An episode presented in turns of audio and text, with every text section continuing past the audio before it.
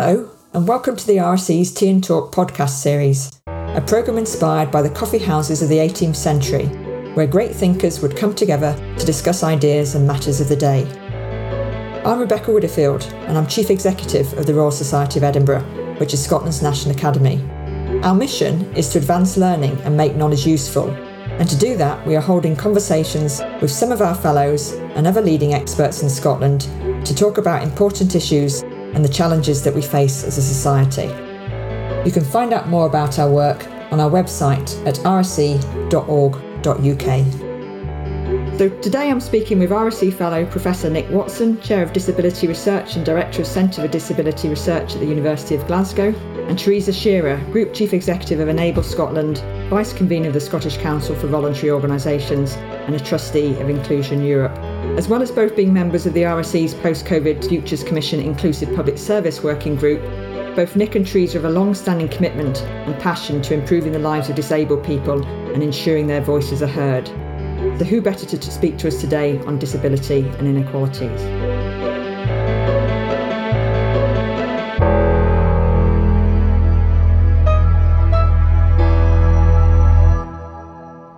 Theresa, perhaps you could kick off by telling us a little bit about Enable and its model of support for people with learning disabilities. Hi, Rebekah. Thank you for having me here this morning. So, the Enable Group consists of three distinct charities. We have Enable Scotland, which is the initial part of the charity founded by parents and family carers, and that continues to campaign and advocate for people with learning disabilities. Over its 67 year history, um, Enable Scotland has changed quite a bit, and we now have two very distinct and quite substantial and impactful um, parts of the charity Enable All, which is our health and social care support services, and Enable Works, which supports people with disabilities into education, employment, and training. The part I think you're most interested in that you've asked there is Enable All, which is our health and social care arm. And that works on a model of human rights based, self directed, fully inclusive service provision for people who perhaps require some additional health and care supports throughout their life, primarily people with learning disabilities, but not exclusively. And our model is very much based on the principles of choice and control. And I do think that's um, it's very easy to see that, Rebekah, I think what we have now is a track record and some really strong data of um, delivering human rights based support in the most complex and difficult circumstances, not least throughout the past 18 months and indeed the pandemic itself. And can you just say a little bit more about the sort of human rights sort of model of care and, and, and you know why is that so important and what difference does that make to people's lives? I, I think if you look at social policy linked to um, health and social care support over the years, Rebekah, what we have seen is um, lots of policy changes that talk about human rights based, about people having choice and control, about moving of people from hospitals into communities. And the real focus there was about the move from institutionalisation. But actually, what we saw, um, your house can be an institution your community can be an institution if you do not have equity of support to access those assets of your community and if you don't have the choice and control to live the life you choose. And one of the things that, that I'm very passionate about is independent living. The idea that people with learning disabilities and indeed all citizens should have the right to live independently in the community of their choice in the way that they choose and and you do see that that, that that's obviously a human rights based issue but it's also just very much a citizens based issue.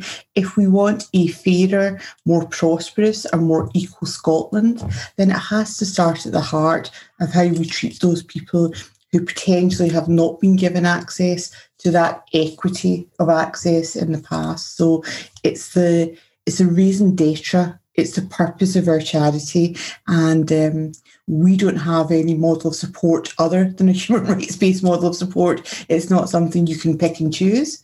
It's in our DNA, and we're very passionate about that, as hopefully you will hear throughout the podcast today. And, and that's certainly been one of the strands that the Inclusive Public Service Working Group of the Commission have been looking at, recognising that you know some really good examples, I think, now in Scotland of that type of model of care but still quite a long way to go to make sure not just the level of care, but that sort of approach to public service is is the default rather than um, an exception. Uh, absolutely. I, I, did a podcast yesterday with another think tank, and we were talking about um, trying to avoid exceptionalism when we talk about Scotland in health and social care. Um, and I understand that. However, um, I do look at where we are in Scotland and how far we've travelled, and I think it is quite exceptional. I think we are, in my judgment, in a much better place than other parts of the UK.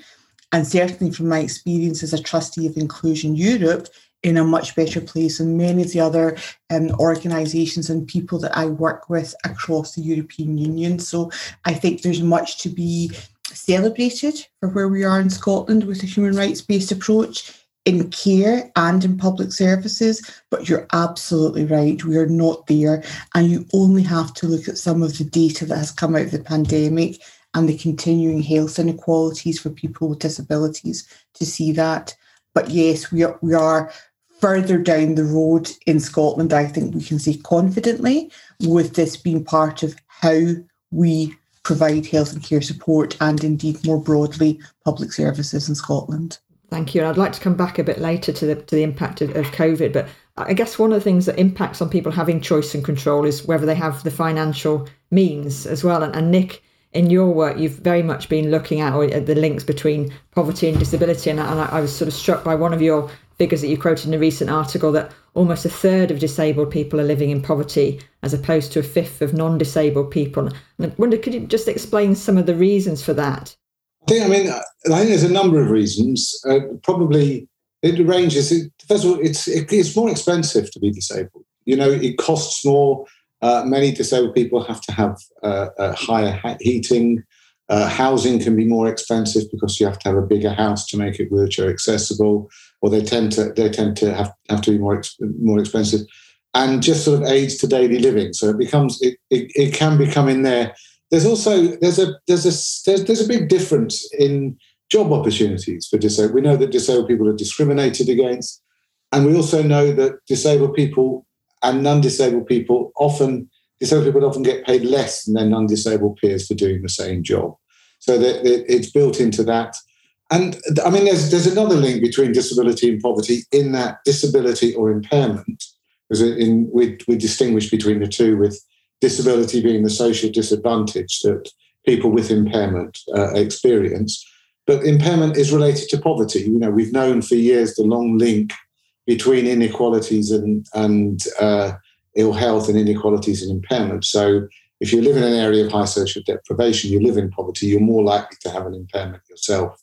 I think there's certain areas where over 50% of the population in Glasgow, certain postcodes, have an impairment or would be considered to, to have a disability. So there's that strong link, link in, in that respect.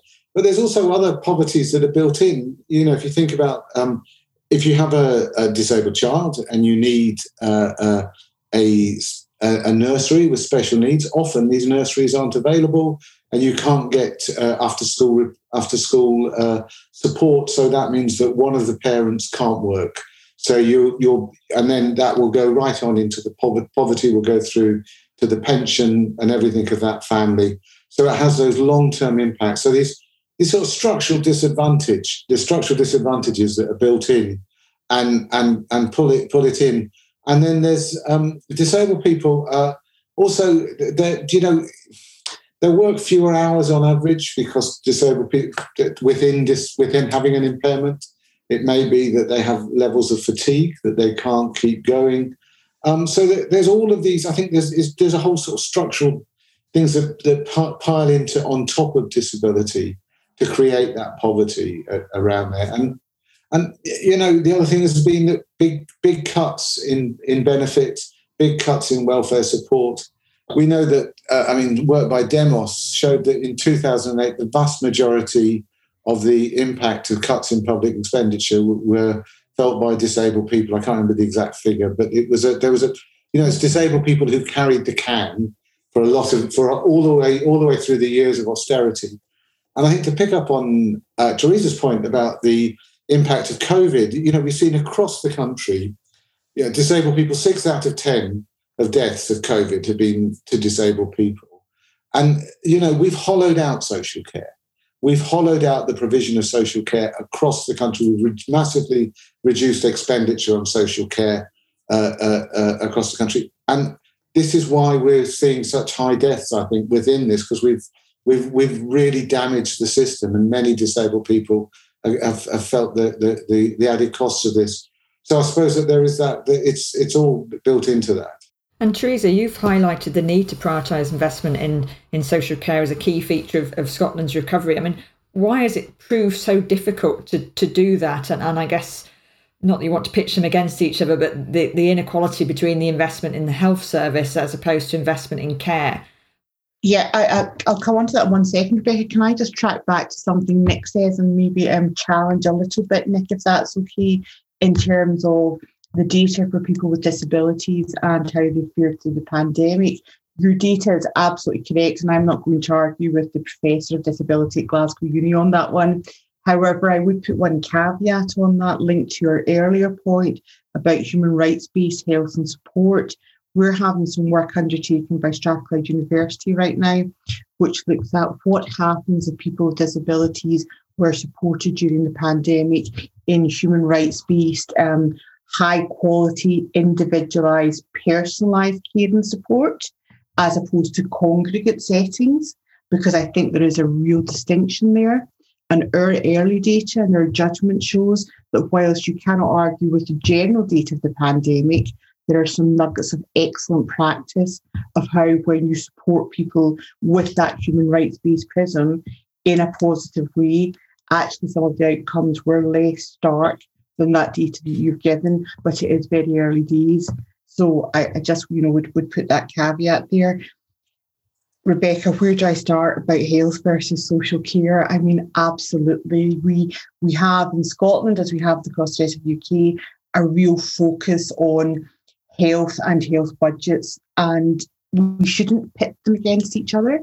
But I think if we view them as an integrated system, and if we look at 10 years on from Christie, we are still not there, but we need to get there, which is an integrated system should be looking at preventative spend. So it shouldn't be one versus the other. It should be how do we stop the spend at the acute end? How do we ensure that we are putting in scaffolding early in people's lives through community based assets and through health and social care to ensure that we do not end up with a disproportionate number of people overly reliant on the acute end of our health services. So I, I think if we go health versus social care as a prism, we're never going to get out of this um, position we're in today. I think if we can look more positively and more broadly at what does a positive integrated system look like with care being given equity of esteem as health, and then start to look at the money as a function of that rather than as the primary driver, I think we will serve our country um, well. We have that opportunity right now with the emergence of the thinking around a national care service. And Nick, you were you were talking earlier just then about about social care having been hollowed out. Um, so not not only that hasn't been invested in, but it's been sort of less. In, you know, actually investment has de- decreased. Can you say a little bit more about that? Well, I think that we, we saw. I mean, I don't have the the, the um, exact figures to hand in in in, in Scotland, but we we do know that there's been a, that there were reductions in in social care. But I think to go back to to the, the Theresa's point, though, we know that people with a learning disability were three times more likely in Scotland to die of COVID than the general population, and we know that um, that people with an intellectual disability were twice as likely as those without it to actually get COVID, and that when they got COVID, they were more likely to result in hospitalisation or death. So I think that there were pockets. This isn't to say that there weren't areas where it worked well, but still the vast majority of people with learning disability were exp- more exposed, and I think there was a there was real disruption to health and social care due, due to COVID. And, and I think one of the big things that we saw at the beginning of the COVID pandemic, and certainly our work on COVID would show, that there was a switch from the, the, the, one of the problems we have, and we've got integrated health and social care in England, in Scotland, sorry, and, that's a really good thing to integrate health and social care.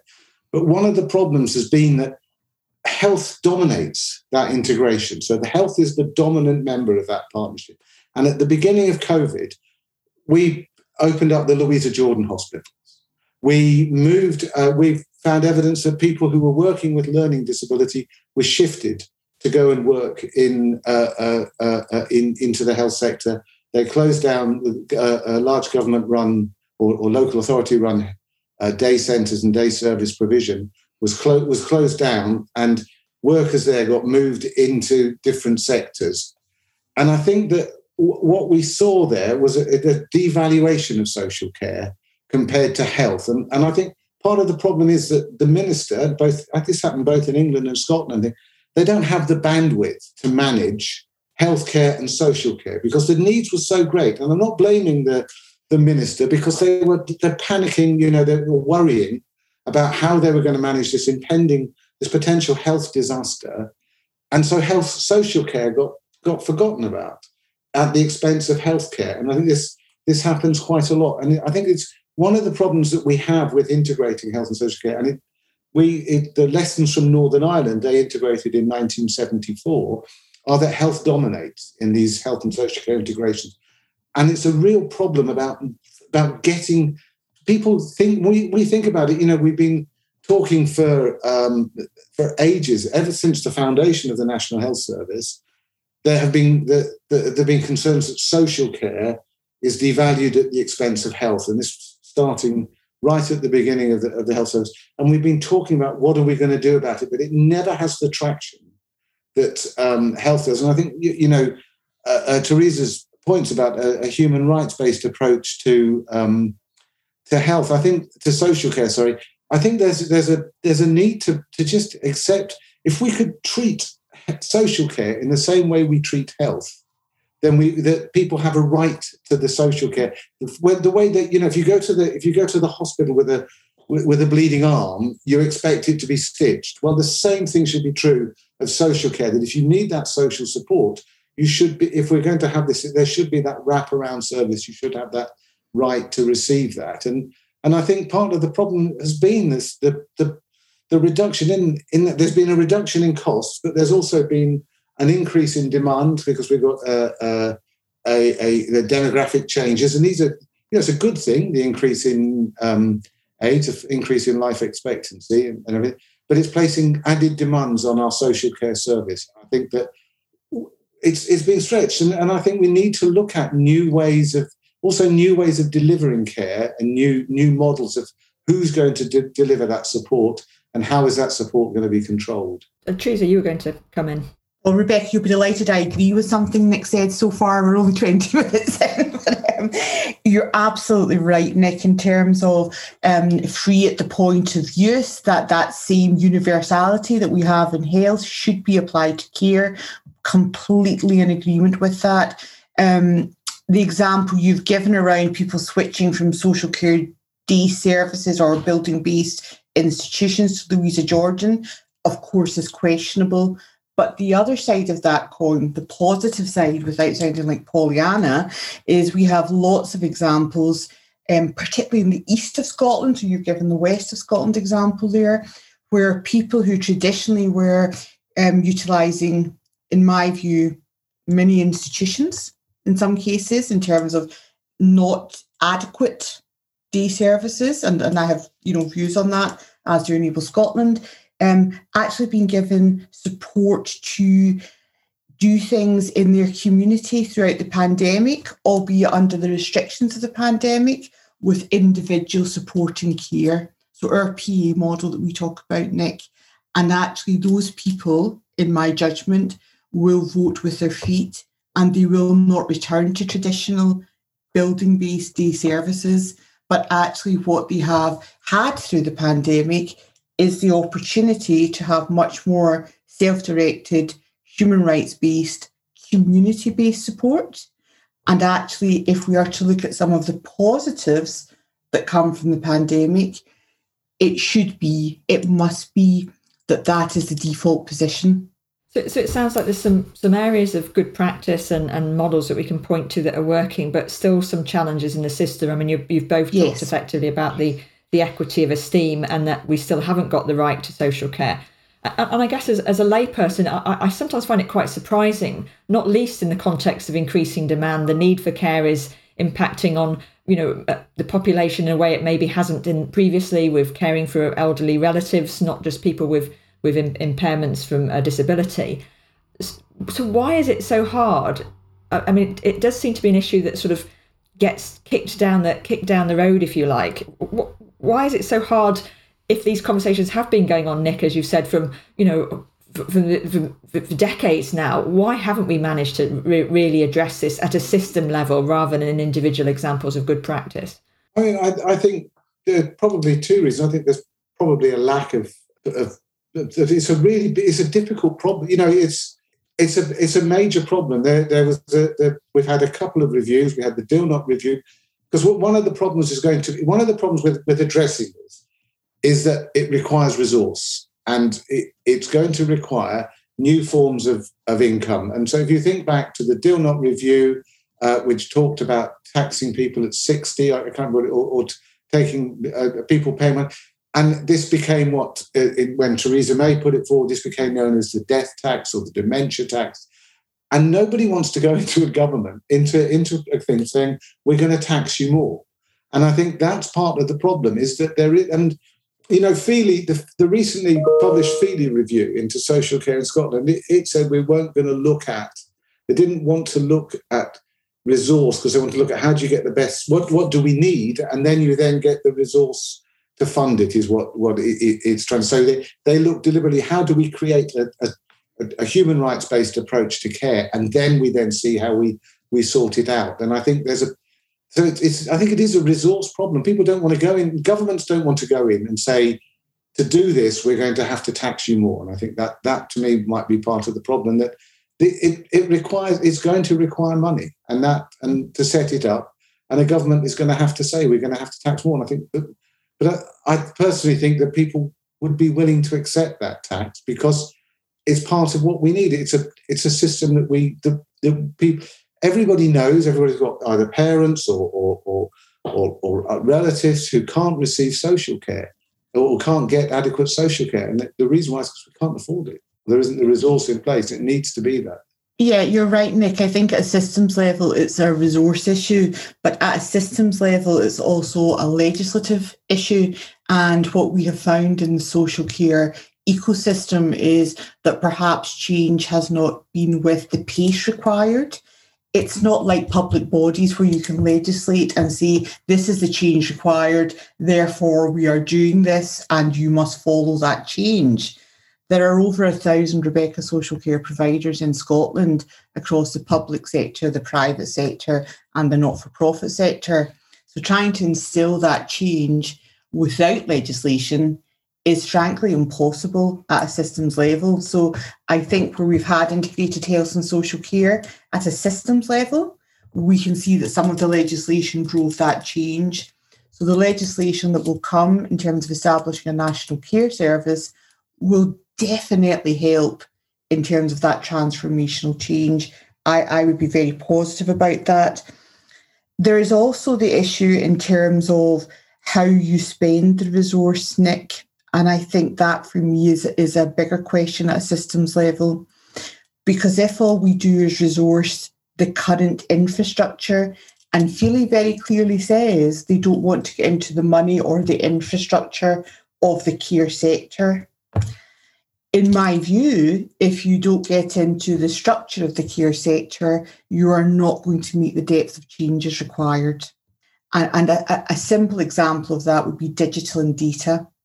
So we have these huge programs of digital and data innovation in the health service, um, which are not perfect, but they are certainly much less fragmented than we have in terms of digital and transformation in the social care sector, where you have a thousand bodies trying to progress digital and data transformation at a citizen level, which I think um, is questionable in terms of a, a good use of public resources.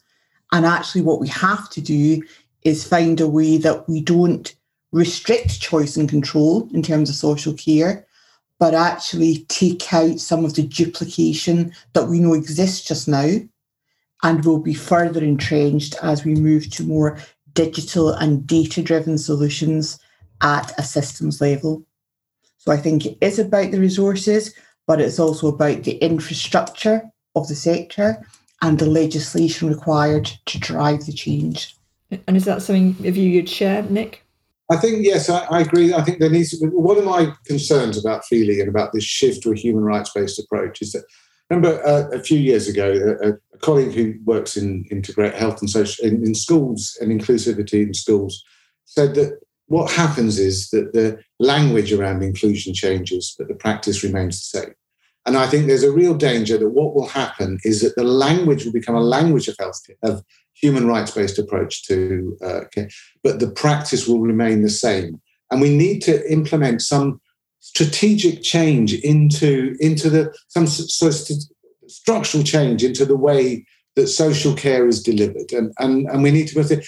I mean, I, I'm I'm yet to be convinced that a national care service, which is what the Feeley review is, is going, is the way to go. Personally, I would rather see more local control and more localized services. And I would rather see the, the, the, the emergence of more uh, uh, uh, the, the, sort of Norwegian or Scandinavian model, more around the use of cooperatives uh, to deliver care and, and deliver support. That would be my my my feeling, and and, and at a more local control where there's more local thing. But I it, I can I might be convinced that a that the national care service is the way to go. I'm I'm not hundred percent.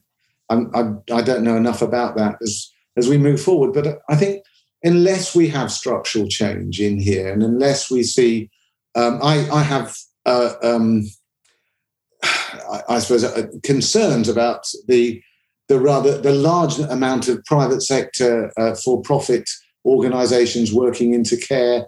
Um, we moved a lot towards more user involvement in care, and of course, capital rubbed its hands and said, "Yes, we'll love this because all of the agencies came in to provide this care at uh, a cost, and and we a lot of the, the private sector." And I think the the Welsh uh, government have moved much more towards uh, just doing for not for profits delivering care. And I would like to see uh, uh, the. I mean, you know, the one thing I would say about our work in COVID and disability has been the the the real role that the third sector has played in the way that it delivers care. It's been the third sector that's there's a flexibility, but also I think it's just because they they're, they're working for their community groups and, and they're at the heart of what they do is the interests of their community groups. And so it's about pulling that through and, and working with us. And they were very, very, uh, uh, uh, very flexible uh, and able to change to meet local needs. And my concern would be that a national care service would not have that flexibility and uh, that the, that the smaller third sector organizations are able to provide. So I would rather see that, that would be the way I would rather see a, a, a delivery through that. But uh, like I said, that I think, you know, Theresa's very right that it's structural change that needs to be in there. And without top down di- directed structural change, we'll just carry on as we have done ever since with little changes. But you know, we've been doing ever since self-directed support uh, uh, was introduced. We've been doing freedom of information requests to local authorities about the number of people on options one, two, three, and four. These are different ways of delivering uh, social care Option one is, is like where people are given the equivalent of a cash payment to purchase their own care. Option two is provided by a, a third sec, a third agency, and option three is service as was, which is directly provided services. And option four is a combination. And still, about eighty percent of uh, people are still receiving option three.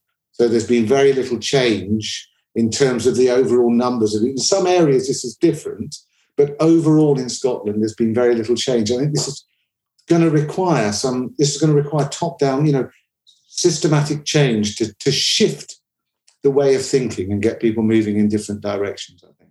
Rebekah, can I just maybe see there's another podcast in that, Nick, which is I think you become too fixated about the options at times between one and four. And I think the thing that we've discussed at length in previous conversations is our model in terms of Enable Scotland and its replicability is in some ways what the options are, are, are sort of false constraints. It's the practice of how you deliver. And I, I would sort of defy anyone to come and review the PA model, whichever option the individual takes, and say that it isn't human rights based, it doesn't contain choice and control, but actually that is irrespective of those constraints around those options, but actually around to your point, the practice.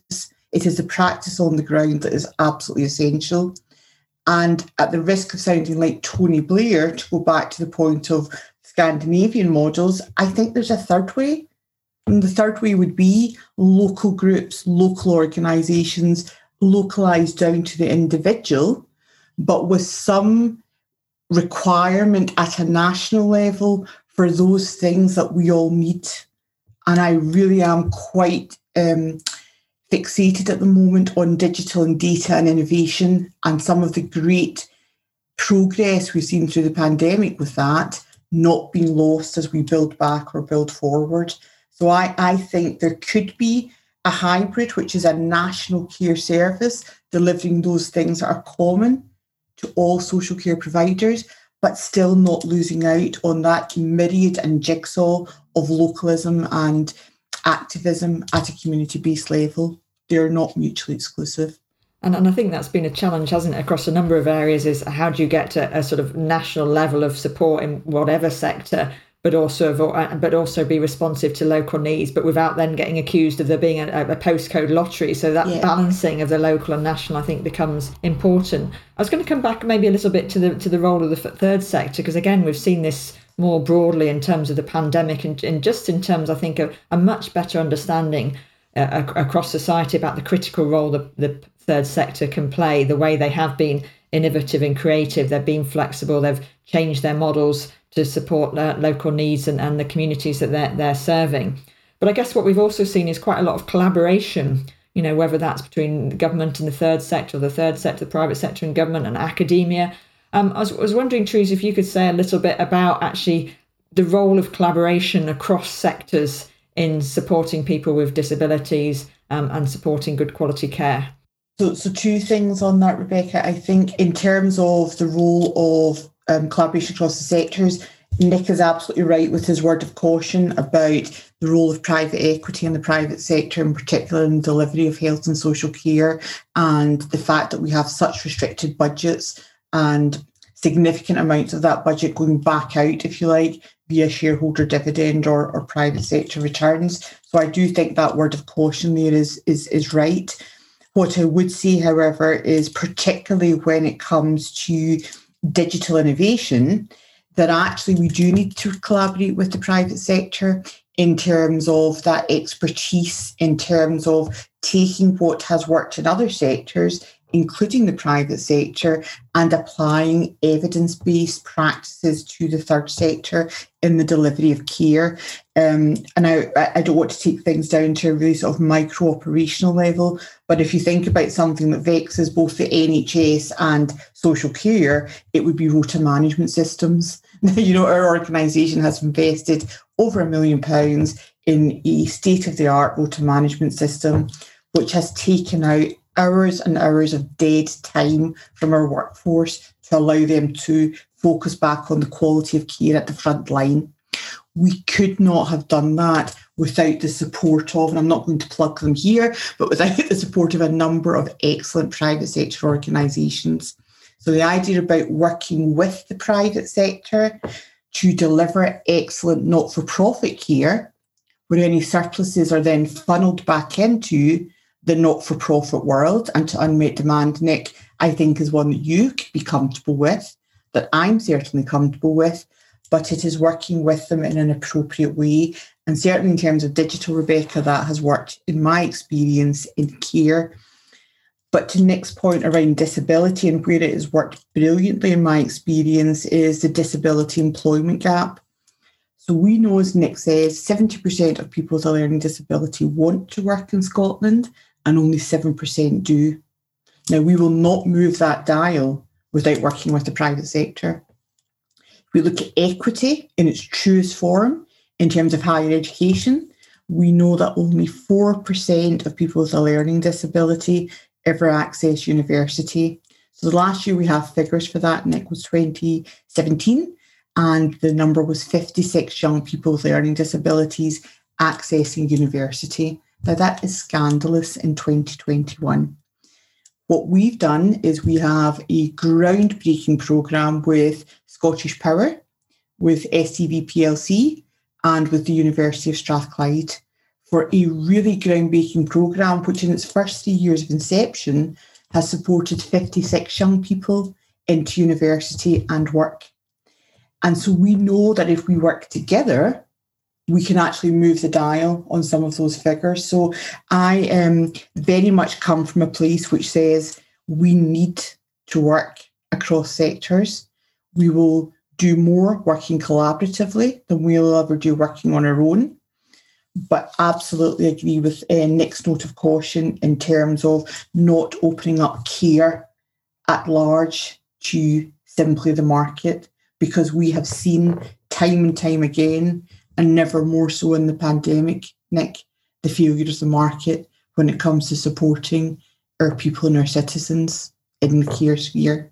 Well, I, I agree entirely with the need for involving the private sector in employment. And I, I think that um, personally, I think we, we should be making a lot more use of things like community payback yeah. uh, uh, schemes where where large contracts are awarded for building houses or, or, or home, home building or something. But there are that, that part of the contract is that that, that, that those with protected characteristics or, or, local people are employed in there. So I think there's there's a lot a lot to be said for that. And and I, I suppose I think you know we're going back to we're looking at the broad problem around disability and poverty.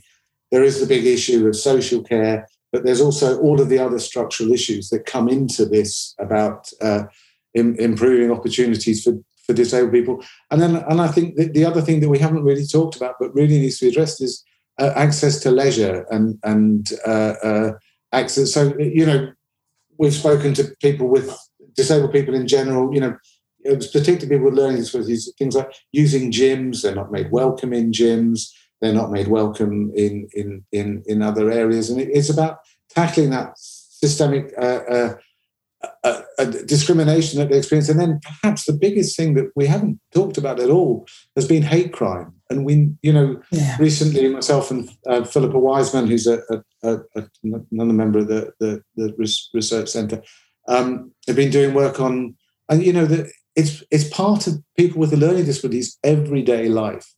The uh, people we spoke to when we spoke to, you know, they don't get on the bus at, when school children are on the bus. So they don't get on the bus before nine o'clock and they make sure they're not on the bus between three and four when they know children are going home because they're just, they're, they're, they get so much abuse on the bus. Uh, people frightened to leave their communities, people frightened. These are, this, this is, you know, these are, this is just such a broad, terrible experience. And I, I know uh, Eric Emerson, who writes on learning, we know that people with a learning disability die much younger than their colleagues, and at age 50, they have as many comorbidities as, uh, uh, sorry, at age 20, they have as many comorbidities as non disabled people do at 50. And a colleague of mine, Eric Emerson, he said, you know, some of that's related to people's impairment, some of that's related to uh, uh, not receiving the health care and being discriminated against in healthcare. But an awful lot of it is related to living in a society that excludes you and living in a society where every time you go out, you're frightened of being attacked, and every time you go out, you're frightened of, of abuse. And I, you know, the work by MENCAP a few years ago, this people learn to report. Some people this happens to them on a daily basis, others a weekly basis. It just becomes it. I, I remember I interviewed a young man, and uh, we were talking about his life, and we we're talking about hate crime, and he just turned around once and said to me, "You know, I just want to want, I just want to once get on the bus." And get off the bus without being abused. And it's just, this is just like, and I think so. We've got all of these things about social care that was really important, but they all go hand in hand with creating a an environment where people with, a, with where disabled people don't feel safe. You know, it's not just people with a learning disability; it's people with short people, people with uh, facial disfigurement, uh, uh, uh other people with uh, neurodiversity, faith, this is part of everyday life. And it, it's just these things need to be addressed, these cultural barriers that disabled people face. And, and, I think that's a strand actually across the podcast around sort of equality and, and diversity and inclusion. I mean, yes, an awful lot is about systems and structures, but there's also about behaviors and, and attitudes and, and I know they're not not interconnected and there's a clearly a role for education but the responsibilities we all have as individual citizens in terms of actually how we behave and actually calling out yeah. behavior as well. I mean, obviously that's been done very much in the sort of Stonewall campaigns of the past in, in relation to to gay people in the community. But you know, if we could have much more of that on an ongoing basis, you know, where actually if somebody is abused on a bus, that people don't just yeah. sit and put their head down, and, and we've all been guilty of that, I'm sure. Theresa, you were going to come in. Yeah, I mean, I think that that's part of the beauty, isn't it, Rebekah, of the inclusive public services work, which is really echoing and amplifying voices of people with disabilities to be heard across Scotland in a really positive way. But I do think, Nick, there can be a link back into social care if we think about good models of personalised self directed care. The prism within which your community views you will be dependent often on the circumstances within which you live your life. So if you look at someone who is congregating in a day centre or someone who is in a bus with 20 other people with learning disabilities and and what their life might look like, we are as a society and at a systems level almost entrenching those differences. However, if you have a person who is living in their community independently, if they are employing people to support them to access their community, and we haven't touched on this as social care is a driver of economic growth and economic and fair economic prosperity, then actually your community starts to view you very differently. And I've had lots of first-hand experience of, of parents and, and individuals who are involved with, with the learning disability movement in particular, talking about the difference of going into a restaurant and and and their young person or their the person that they love being viewed as a citizen of their community, a customer who will access the restaurant and buy lunch as part of their community, as opposed to having lunch served to them in a congregated building institution with 50 other people with disabilities. So for me, there's this really strong link between how society views those with impairments, learning disabilities, as active contributors to their community.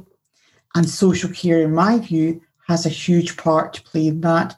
Good, self directed, community based social care helps break down that stigma and actually helps the prism within which we view and we're doing a little bit of work again, early days, in terms of research of the idea of social care as an engine for economic growth in a fairer Scotland. And I think there's something around how we communicate and message that. Social care is not a drain on our economy, but actually can be a positive impact and have a positive multiplier effect fiscally and in terms of society as a whole and how we become more inclusive. I think yes, I, think there's a there's a very good point there, and and certainly one of the things that COVID has exposed is how contingent disabled people's lives are on uh, uh, on on services. They, they're not they're living in the community, but they're not of the community often. And we need to make them of the community. Yeah. And, and we need to make them of yeah. the community. And what happens is that they, they're used to a, a, going every day to a, a, a, club of some form or other where they meet other people with learning disability. And then these were closed during COVID and they had no community, they had no friends. And I mean, I, I spoke to someone who said uh, uh, she, she, had no, no contact. I spoke to her in January. She said, since last March, it's been me, the cat, and the TV. And because it, her drama clubs had closed, her, and she she had four groups when before COVID. She had four groups that she really enjoyed going to. But what happens is, I think that, that when these things break down, we all lost our, we all lost connections. But I think for people with a learning disability, these connections were there were no other connections in their community. They they didn't have the, the sort of community groups in there to support them. And, but some some were well supported by neighbours. So I'm not saying that all it was all a disaster, but there were some who led very very segregated and very lonely lives during the, the, the pandemic, and and we learned that we've always known, and I, I suppose we have to start thinking about how do we provide support or day day activi- activities during the day for disabled people, for people with a, with an intellectual disability, and also keep them part of the community. And, and I don't think we've ever really finessed that. There's work, there's people, people will get work, but it's how we can move as well beyond or include other forms of involvement as well. And, and I think it's making people of the community that's the issue. Nick, if I can paint a picture, imagine if that person you're talking about, and I don't know who she is, but imagine if she accessed her local drama club that was in her community. And then COVID hits and the local drama club closes down, but the local drama club moves online or they find different ways to work. Then actually the isolation becomes much less likely because she is of her community. And often the community will have those, they will leverage their own assets, won't they, in order to make sure in a crisis that people are being properly supported. So, so I do think there is something for me, this connection between congregate institutionalized settings versus community based settings that can entrench that isolation. And, and really, my hope is that we take this opportunity and we see lots of it. Nick, you and I will both see lots of it on social media and within the circles we work in of people saying, I'm not going back to my day centre. I think I think there's I think there is that, and, and I've also spoken to people who who live outside who, one of, who live outside of the major cities, yeah, uh, uh, who don't have the resource that of, of third sector organisations and so on to, and don't know very many people. But one of the things that's happened during COVID is that the shift online, they now have connections from you know Aberdeen to Plymouth, and they have yeah. friends all over the country. Yeah and you speak to them, and and and and they're, they're, there's a different. They've they've learned different things. I spoke to one woman who who's told me she realised that she was being bullied in her work, so she's not going back to that job because she was being she's not going to go back and put up with being treated like that because she hadn't spoken to other people and didn't appreciate that this is not normal to be treated like that and that and I, and I think that there will be there'll be a return. Some people will want to go back to, um, and I think that's one of the things that we have to put. We have to put in place models where if people want to go to a a, a club for uh, uh, people with a learning disability or people with a physical impairment or whatever, they can go, mm-hmm. but also that they can go to clubs to that they are accepted in local drama groups, and it's not tokenistic, but they're given the thing, or that they are taken on in cookery classes, or they are taken on in other groups and that's so there, there needs to be people can both have their own groups but also be part of the mainstream at the same time. And i guess that. takes us back to almost where we started in terms of the importance of choice. Mm-hmm. self-directedness yeah. Rebekah. Absolutely. You've just summed up self-directedness and choice and control. And it, it is about how people having the, cho- the right to make those choices themselves. And so that all of that comes through and being able to go on the bus to go to those groups and not have to rely on community transport because they're too frightened. And, and being facilitated and able to, to make yeah. the choices, not just being being yeah. given them. Um, yeah. I, I, mean, none of us would want to repeat the experiences of the pandemic, but the Post COVID Futures Commission of RSE was very much set up on the basis of how can we emerge as positively as possible from the pandemic and making sure we do use this as an opportunity to maybe reset some things, to do things differently. Um, so just a, a, final question, not an easy one, but um, we've talked quite a bit about what's what's being done well in Scotland and some of the things you'd, you'd wish to see changed. But if you could do one thing to improve the lives of disabled people in Scotland and the quality of the lives they lead today, what would that be, Nick? Oh gosh, uh, um, I suppose that for me it would be ensuring involvement and ensuring participation and ensuring disabled people have more say in in how services are delivered and and working with. There's a there's a uh, there, there's a big drive towards co-production and i think we've we've we've seen this move towards co-production and, and working with but it's not throughout the system. And i think we need to move that that for me there needs to be this move towards sort of a more uh, user-led but also uh, uh, co-produced. But that doesn't mean that users know everything.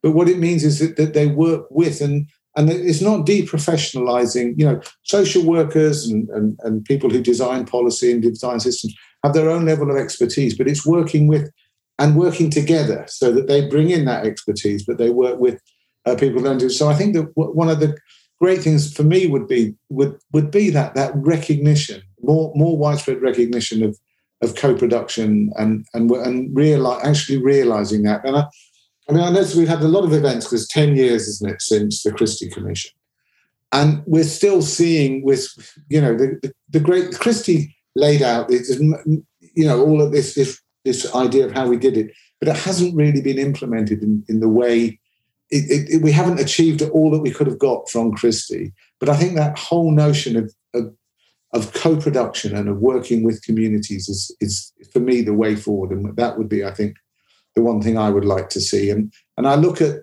post-COVID, I look at the organisations that have, you know, really changed the way that services are delivered, and they they they've involved disabled people. And you speak to disabled people, and they talk about the these the way these organisations have helped them. So yes, it's co-production would be for me. Thanks, Nick. Theresa. I'm going to cheat a little bit and say to Rebekah, if I may. So self-directedness is the default position. That just has to be it in whatever we do with public services. Self-directedness must be the default position, and the funding should follow that. And that would really push people to change. And the second thing, I think, from a health and social care provision perspective, I'm going to be quite controversial here and say that the de minimis position for the delivery of social care needs to be very good or excellent. That has to be the de minimis position because what we have seen next throughout the pandemic are social care providers who were not providing very good or excellent support pre pandemic, absolutely struggling, and in many cases, failing people during the pandemic. So, this idea as a country that we allowed mediocrity in the delivery of social care at scale for a long period of time, I think is something we can never go back to. The spotlight on what very good and excellent looks like needs to remain in terms of the delivery of social care. And it has to be the de minimis, Rebekah, because if something, and we know there will be other pandemics potentially, we know that we live in a very volatile environment. We must be prepared culturally and systemically in care, not just in terms of PPE and the practical stuff. We must be absolutely culturally prepared for things that could go wrong. And that means starting from a de minimis foundation of very good or excellent. Nothing else is acceptable. Theresa and Nick, thank you so much for giving up your time today to talk with me about disability and inequality. Thank you. Thank you.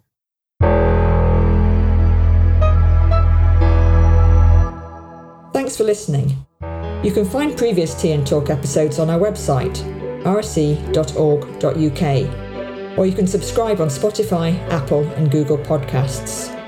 For our latest news, details of events and activities, search for the Royal Society of Edinburgh on Twitter, Facebook, Instagram, and YouTube.